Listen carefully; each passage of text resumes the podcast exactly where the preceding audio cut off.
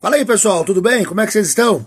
Aqui é o Bodão. Estão prontos para um novo podcast? Vamos lá, hein? Espero que todo mundo esteja bem, todo mundo tranquilo. Vamos levando a vida aí, né, cambada? É o seguinte, o podcast dessa semana é sobre um cara que todo mundo conhece, todo mundo já ouviu falar, todo mundo ou odeia, ou ama, ou hum, porra, tem vontade de, de dar porrada nele.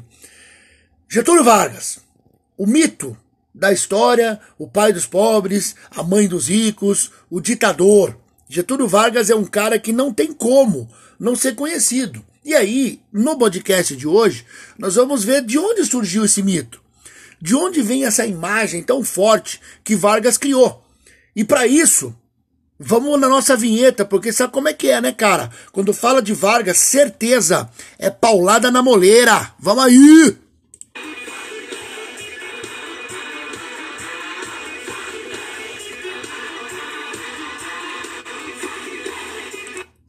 É, meus queridos, o senhor Getúlio Dornelles Vargas nasceu em 1882 lá em São Borja, no Rio Grande, tchê. Imagina só, interiorzão do Rio Grande do Sul, lá no século XIX. Filho de uma família de estancieiros. Ele tem raízes na imigração açoriana. Mas olha só que coisa interessante, agora eu vou contar para vocês, hein? Foi feito um estudo de sua genealogia e a família dele remonta até um cara chamado Amador Bueno, um cara lá de São Paulo, que você lembra da sua época de escola, você deve ter estudado uma revolta em 1640, a famosa revolta de Amador Bueno. Esse cara foi nomeado rei de São Paulo numa puta confusão com os jesuítas. Porém, uma vez perguntado sobre suas origens, Vargas respondeu assim: Olhe, nesta matéria de genealogia é melhor não aprofundar muito não, porque às vezes pode-se ter a surpresa de acabar no mato ou na cozinha. Olha as referências que esse cara fez, meus queridos. Getúlio Vargas não queria ser nem índio nem negro, né? Diferente de FHC, que disse que tinha sim um pé na cozinha. Você vê que loucura? Claro que a resposta que ele deu foi lá naquela época do não politicamente correto, aquela época que todo mundo era burro, né, gente? Mas vamos lá. Advogado, Elegeu-se deputado em 1909 e fez carreira no Rio Grande do Sul, claro, atuando em várias áreas. Durante a crise dos anos 20, lá em 1927, ele assumiu o Ministério da Fazenda. Então imagine só, meus queridos, você que já ouviu o podcast anterior aí sobre os presidentes do Brasil, você sabe que a República Velha estava em crise. Movimento operário, tenentismo, pô, tava ruim, hein? E ele virou ministro da Fazenda em 1927. Já, já havia a, a, os efeitos da crise que vai explodir lá em 29, né, meus queridos? Mas vamos lá. Naquele momento ali, como ministro da Fazenda, ele já começou a projetar a sua imagem, a sua ideia de presidente do Brasil. Pois bem, né? Candidato em 1930, e claro que ele teve apoio dos gaúchos, dos mineiros que racharam a política do café com leite. Pô, o cara tava forte na eleição, meus queridos. Mas ele perdeu. Ele perdeu pela, por causa da coligação paulista. Lembra do voto de Cabresto? Júlio Prestes venceu, mas não levou, porque no final do ano aconteceu um problema. O candidato a vice de Vargas, um cidadão chamado João Pessoa, foi assassinado lá em Recife. Sabemos hoje que o assassinato foi passional. O homem estava pegando a mulher do outro, saca? Tomou um tiro na cara lá numa sorveteria. Mas isso deu a Vargas uma desculpa para começar o movimento. Você sabe como é que é, né, gente? Política é oportunidade. Vargas já declarou lá no Rio Grande, tchê. Quem matou meu amigo João Pessoa foram os paulistas, porque os paulistas não gostam dele. E aí, cara, porra, comoção nacional. Criou-se o um movimento, conhecido como a Revolução de 1930. É, nesse país revolução é complicado, camada, porque assim, essa revolução durou um mês. E foi o seguinte: saíram tropas do Rio Grande, saíram tropas lá do Nordeste, vieram se juntando, aquela coisa. E aí, quando chegaram em Itararé, na fronteira entre São Paulo e Paraná, os, os tropas estavam já dispostas ali, já ia ter briga. Aí chegaram alguns emissários do Rio de Janeiro e falaram pro Vargas: olha, querido, Júlio Prestes não vai assumir, o Washington Luiz está preso e quem governa o Brasil aí é você. Nesse momento, então, nascia o governo provisório, que durou quatro anos, então não foi tão provisório assim. E acabava a República Velha. Por afronta, Getúlio Vargas chegou no Rio de Janeiro. Imagine, capital do Brasil, cidade super cosmopolita, super moderna. Aí os caras chegaram tudo a cavalo ali, porque são os gaúchos das estâncias, tchê. Amarraram os cavalos no obelisco. Pô, peraí. O maior símbolo ali da cidade. Os caras amarraram os cavalos mesmo. Foda-se, vamos aí. E aí, nos primeiros quatro anos desse governo, claro que o Vargas vai começar a se organizar de acordo com o que acontecia no momento, gente. Qual é a característica do governo Vargas? Já de cara, ele já mostrou. Vou centralizar o poder. Fechou o Congresso, demitiu governadores, fechou as assembleias estaduais. Aí você vai dizer, pô, mas. Porra, Bodão, da onde, da, onde, da onde que ele tirou isso? Da onde que ele tirou essa ideia? Aí você vai ter que ter a noção de contexto, né, amigo? Você vai ter que pensar comigo aqui. O New Deal, criado nos anos 30, ali logo no comecinho, o New Deal nos Estados Unidos foi um plano de intervenção estatal. A maior economia liberal do mundo, para resolver o problema da crise, teve que fazer intervenção estatal. Isso gerou uma certa expectativa de que os governos tinham que ser atuantes, fortes, operantes. E aí você vê que nos anos 30 e 40, claro, vários governantes tinham essa característica forte, atuante, interventor, chegando até a ditadura. Vou dar alguns nomes aqui: Vargas, Perón, Cárdenas, Salazar, Francisco Franco, Mussolini, Hitler, vários outros, mas já deu para ter uma noção, né? Então, para aquele momento, amigos, havia essa predisposição para você aceitar o Estado forte. Se você fosse um candidato dos anos 30 e falasse assim: "Eu defendo a democracia", perdeu danou-se. Democracia estava em baixa. Vargas, então, nomeou para os cargos de governadores vários tenentes que eram aliados seus. Surgiu, então, o cargo de interventor. Só que, puta pessoal, aí complicou, né? Lembra do tenentismo lá que você estudou lá, você já viu num outro podcast aqui? Pois bem, vários tenentes queriam o poder, queriam mudanças e colaram no Vargas, né? Menos um um cara chamado Luiz Carlos Prestes. Já vamos falar dele aqui, segura a onda aí. E aí, que amigos, São Paulo, que era a locomotiva do Brasil, como se falava, não gostou disso não, gente. São Paulo tinha um interventor que não era paulista. Isso afetou o, o ego dos paulistas, né, gente? Você sabe como é que são os paulistas, né? Os paulistas acham que eles são os que fazem o Brasil andar, o único povo trabalhador. Naquela época tinha esse raciocínio. A reação dos paulistas foi imediata. Movimento nas ruas, movimento ali de até estudantes começaram a criticar o Vargas e olhe qual que era a parada, né? Ali em 1932, os paulistas pegaram o gancho de Vargas não pode governar porque Vargas não tem uma constituição. Nascia o movimento constitu constitucionalista. Tudo bem, até aí vai, né? Pessoal reclamando, querendo constituição, aquela coisa toda. Mas aí houve um evento. Quatro estudantes. E aí você que está me ouvindo, eu sei que a maioria do meu público é de estudantes. Pessoal, se estudante não está fazendo nada decente assim, tipo estudar, se preparar, né? Se, se não está na escola, certeza que está fazendo bosta. Olha o que eles fizeram. Vamos lá! Vamos derrubar o governo. Quatro estudantes? Não deu outra, né, gente? Houve uma repressão da polícia e os quatro morreram. Miragaia, Martins, Drauzio e Camargo, o famoso movimento MMDC.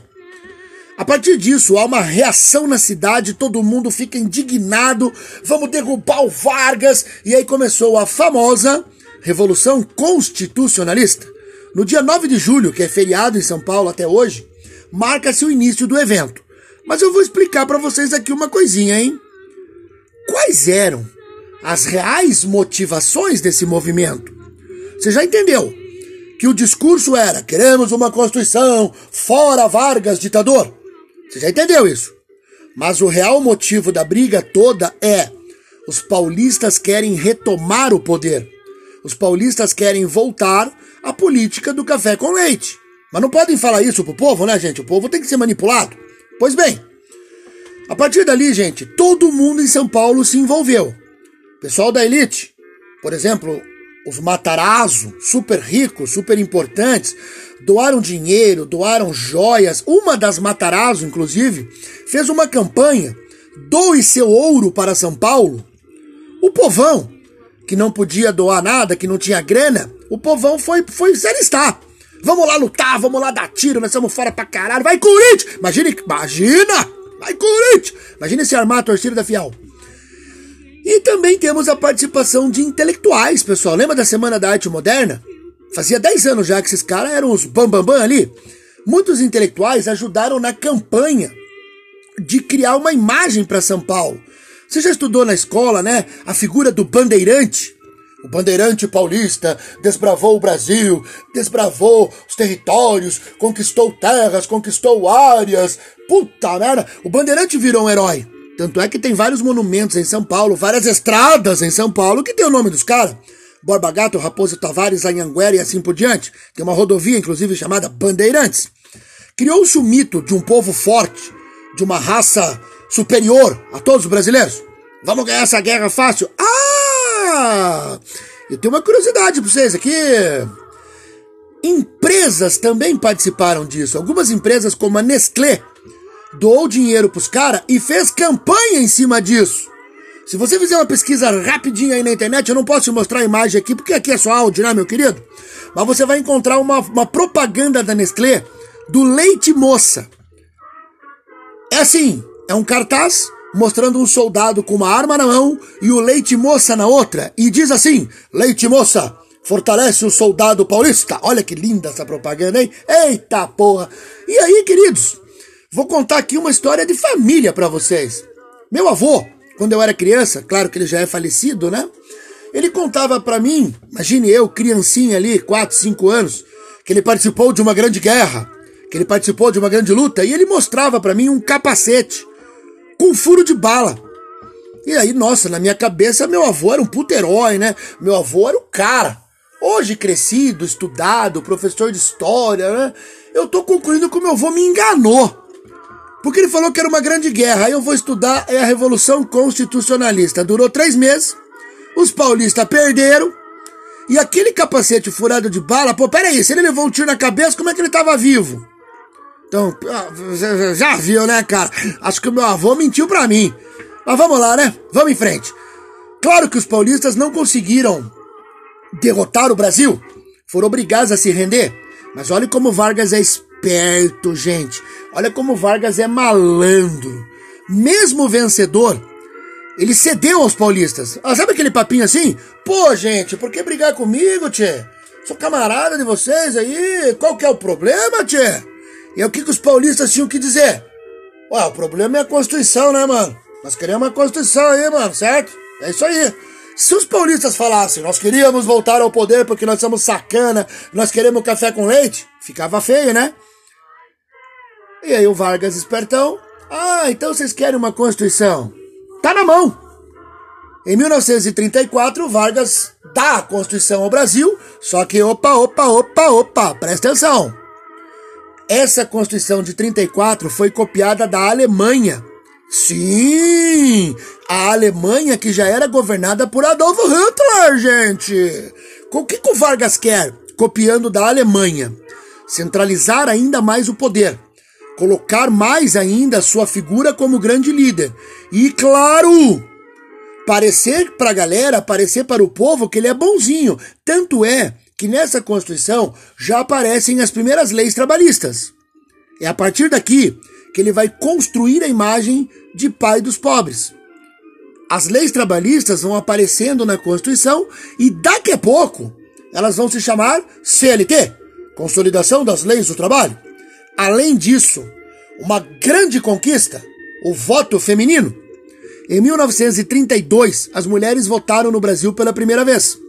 E em 1934, esse direito é garantido pela Constituição. Só que o Vargas não dá ponto sem nó, né, gente? O Vargas dá o voto feminino, mas ele quer a fidelidade. Ele quer que a mulherada vote nele. E mais do que isso, Ele quer que a mulherada obrigue os maridos a votar nele também quando ele for candidato, porque até agora não ganhou eleição nenhuma, né, gente?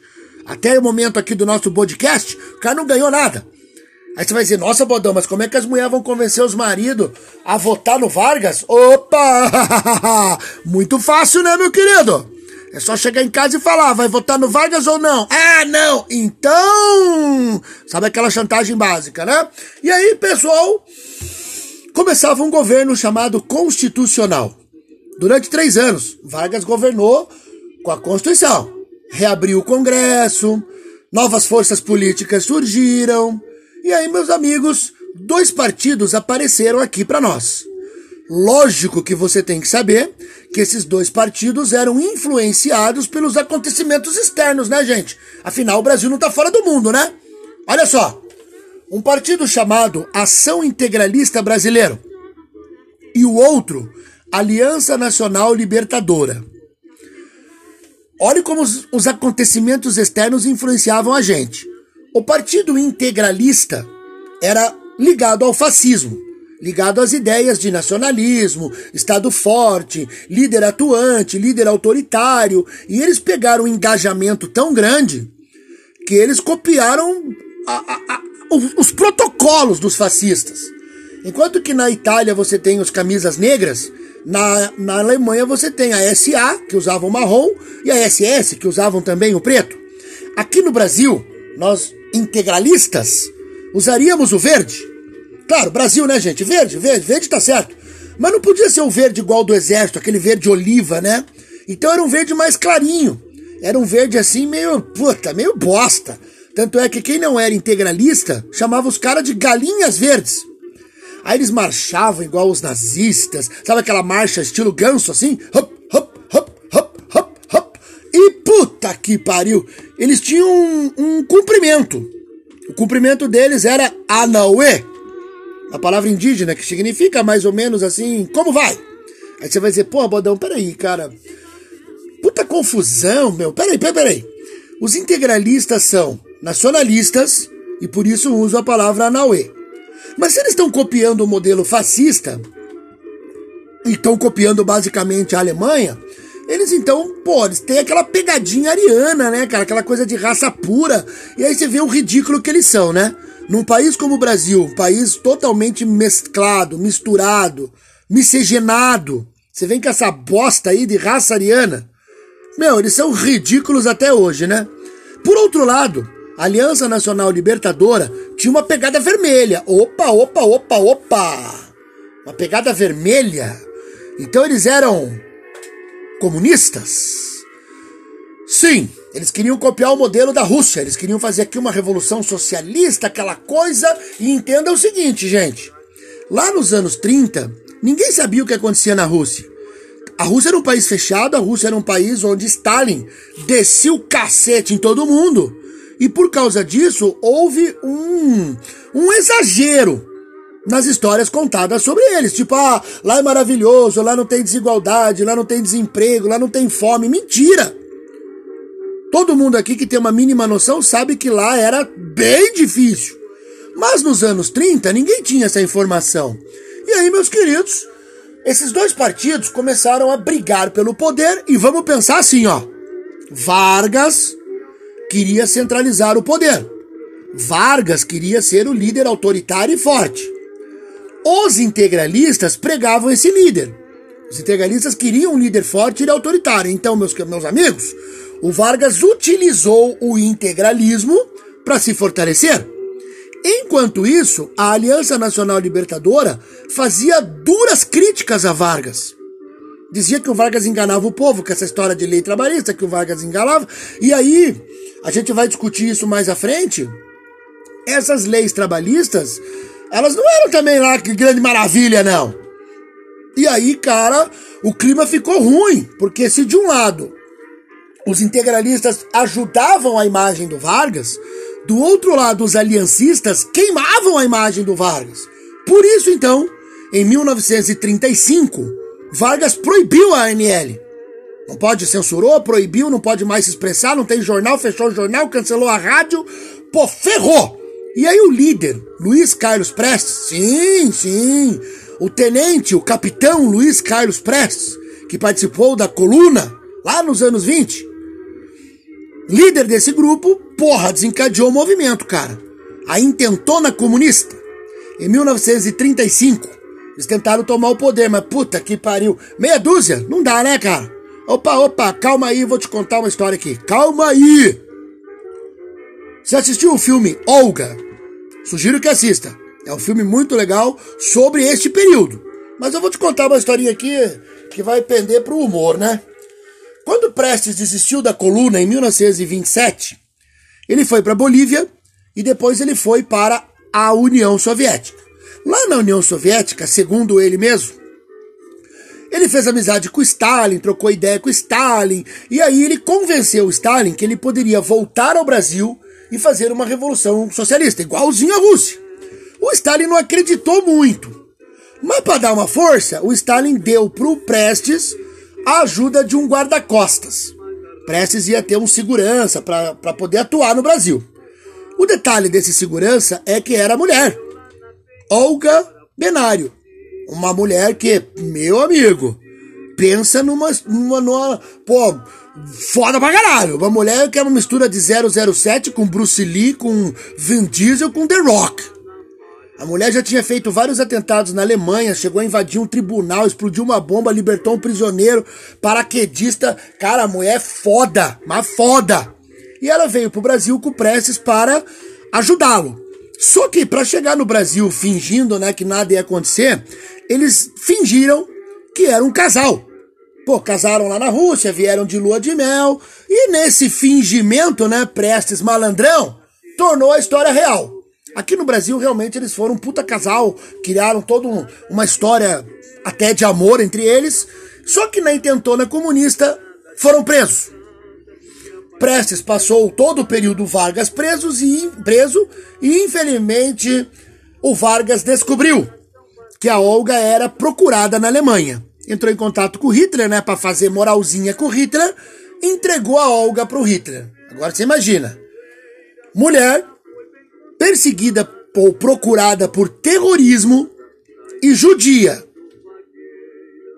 Olga morreu na Alemanha em virtude dessa perseguição. Daí você assiste o filme para ver em que condições, porque eu não vou dar spoiler aqui. Pois bem, olhe como Vargas é esperto, gente. Vargas não perde a chance. Olhe que político oportunista. Depois que ele derrotou a intentona comunista, ele sabia que esses caras não ofereciam perigo nenhum. Mas, aproveitando-se do clima de medo, porque sabe como é que é, né, gente? O comunismo é muito perigoso. Comunista come criancinha. Comunista faz ritual satânico. Comunista adora o capeta. E aí, gente, hoje, na atualidade, nesse momento que eu estou dizendo para vocês, tem um monte de velho aí que acha que o comunismo vai tomar o Brasil. Né? E aí você começa a ver que aqueles memezinhos, aquelas piadinhas são reais, né, cara? O comunismo, para as pessoas com baixa cognição, ou seja, burras, é a mesma coisa do velho do saco para as crianças. Quando você quer assustar uma criança, você fala lá, ó, oh, velho do saco, corre aqui comigo. Aí a criança vem.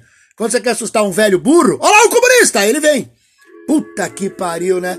Pois bem, aproveitando-se desse medo que o Brasil vivia. Ai, nós vamos virar comunista. Ai, meu Deus, eu vou perder meu Celta 2002. Ai, caramba, nem paguei todas as prestações. Puta que pariu. Ai, socorro. Então, aproveitando-se disso, Vargas conseguiu promover um golpe, um golpe de Estado, conhecido como Plano Cohen. Você, puta, que bosta é essa, bodão?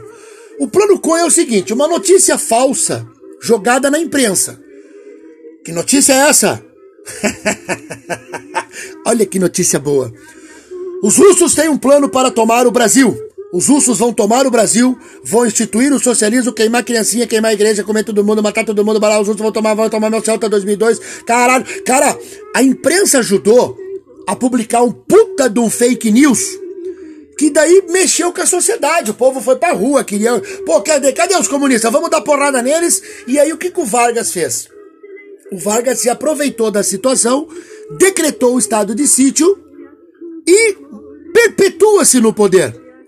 Estava criado o Estado Novo. estava criado o período mais forte do governo Vargas, que é realmente o período da ditadura. Realmente o período em que ele tirou a máscara. E aí virou um fascistinha latino-americano, né? Pois bem, claro que você vai ter que aguardar novos capítulos dessa saga. Mas veja como Vargas é um cara ligeiro, né? Ele se aproveitou da situação para se tornar ditador. No próximo podcast, nós vamos falar exatamente sobre isso. O momento em que ele se torna o líder máximo, autoritário, o, o ditador. Meus queridos, fiquem bem. Espero que tenham gostado aí dessas histórias. E ao fundo você ouviu uma, uma, um pupurri da época de um grande compositor, de um dos caras mais fodas da música brasileira, Noel Rosa. Você ouviu músicas aí como O Maior Castigo, Último Desejo, Século do Progresso, As Pastorinhas, Rapaz Folgado. Cara, um dia eu vou fazer, eu prometo tanto podcast aqui que eu vou ter que viver três vidas. Vou fazer um sobre o Noel Rosa, cara, que ele teve uma briga com outro compositor e eles ficaram fazendo músicas, um dando porradinha no outro, assim, ó, pelas músicas. A música Rapaz Folgado é exatamente isso. Porque o menino era jovem, falou umas besteiras, ele soltou essa.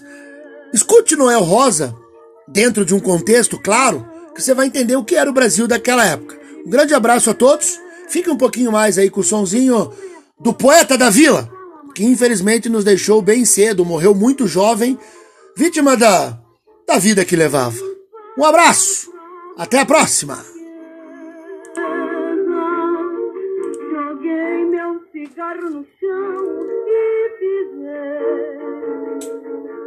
Sem mais nenhum, aquele mesmo apanhei e fumei.